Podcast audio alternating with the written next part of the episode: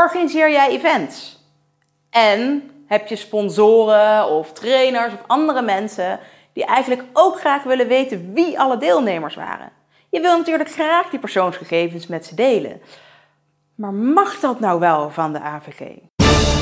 Charlotte, de social media jurist van Nederland.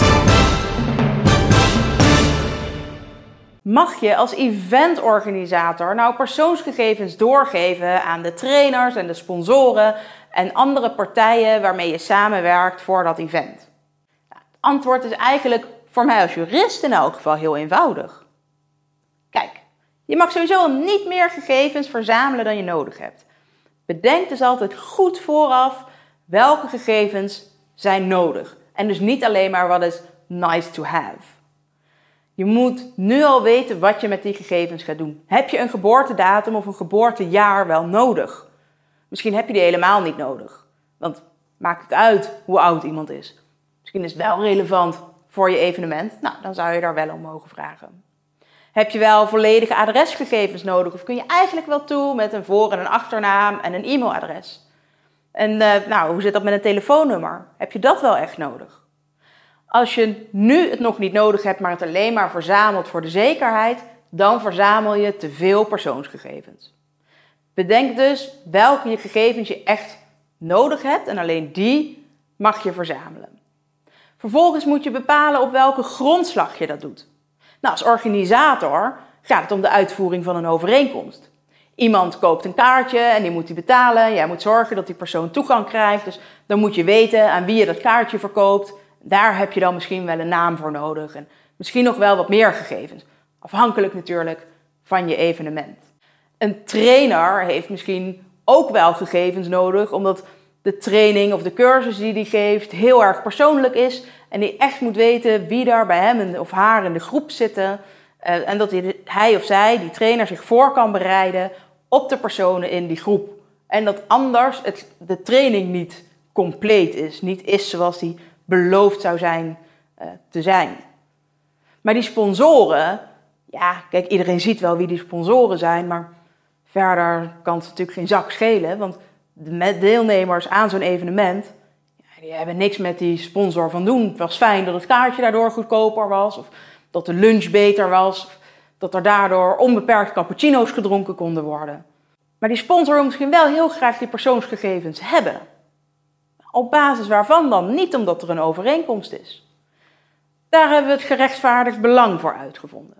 Er moet dan een belangenafweging gemaakt worden tussen het belang van degene die de persoonsgegevens, van het bedrijf die persoonsgegevens wil ontvangen, wil verwerken, en het privébelang van de betrokkenen, van de persoon waarvan de persoonsgegevens zijn, of waarop de persoonsgegevens betrekking hebben. Daarom noemen we dat de betrokkenen. Nou, die sponsor heeft misschien wel een gerechtvaardigd belang, juist omdat hij ook zegt, nou, ik betaal dus een deel van dat event.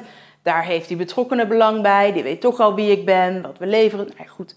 Als je het maar goed kunt uitleggen wat je gerechtvaardigd belang is en hoe je die belangenafweging hebt gemaakt, en dat die belangenafweging natuurlijk wel zo uitvalt dat het privébelang van de betrokkenen niet te veel geschaad wordt, dan mag je daar gebruik van maken.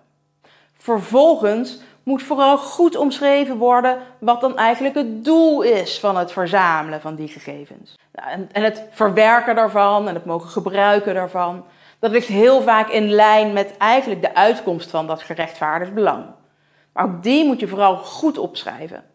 Nou, vervolgens zet je dit allemaal in de privacyverklaring.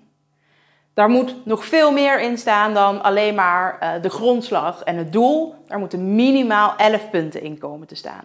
Daar heb ik eerder een video over gemaakt. Die zal ik hier even linken. Dan kun je die terugkijken. Weet je precies wat er in een privacyverklaring moet staan.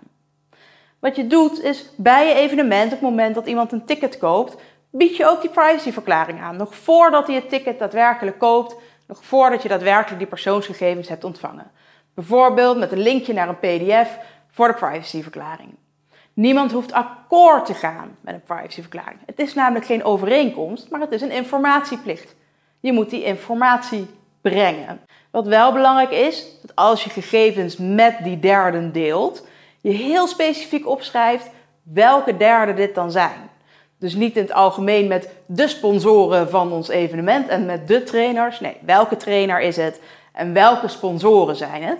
Zodat mensen weer bij die partijen terecht kunnen als ze bijvoorbeeld een inzageverzoek willen doen of als ze bezwaar willen maken tegen de verwerking van hun gegevens. Zorg er ook voor dat die derde partijen natuurlijk ook weer een goede privacyverklaring hebben met hun eigen grondslag en hun eigen doel. Want jij gegevens hebt mogen verwerken als organisator van het evenement en je door hebt mogen geven aan die andere partijen, wil natuurlijk nog niet zeggen dat die andere partijen ook al dat recht hebben om die gegevens te verwerken en daar van alles mee te mogen doen. Dat moeten zij weer goed opschrijven in hun eigen privacyverklaring. Nou, je wilt natuurlijk niet samenwerken met een partij die dat niet goed op orde heeft. Mocht je nou meer vragen hebben over een evenement en welke gegevens je mag verwerken, aan wie je dat door mag geven, wat zij dan weer met die gegevens mogen doen, bel of mail ons, dan helpen we daarbij.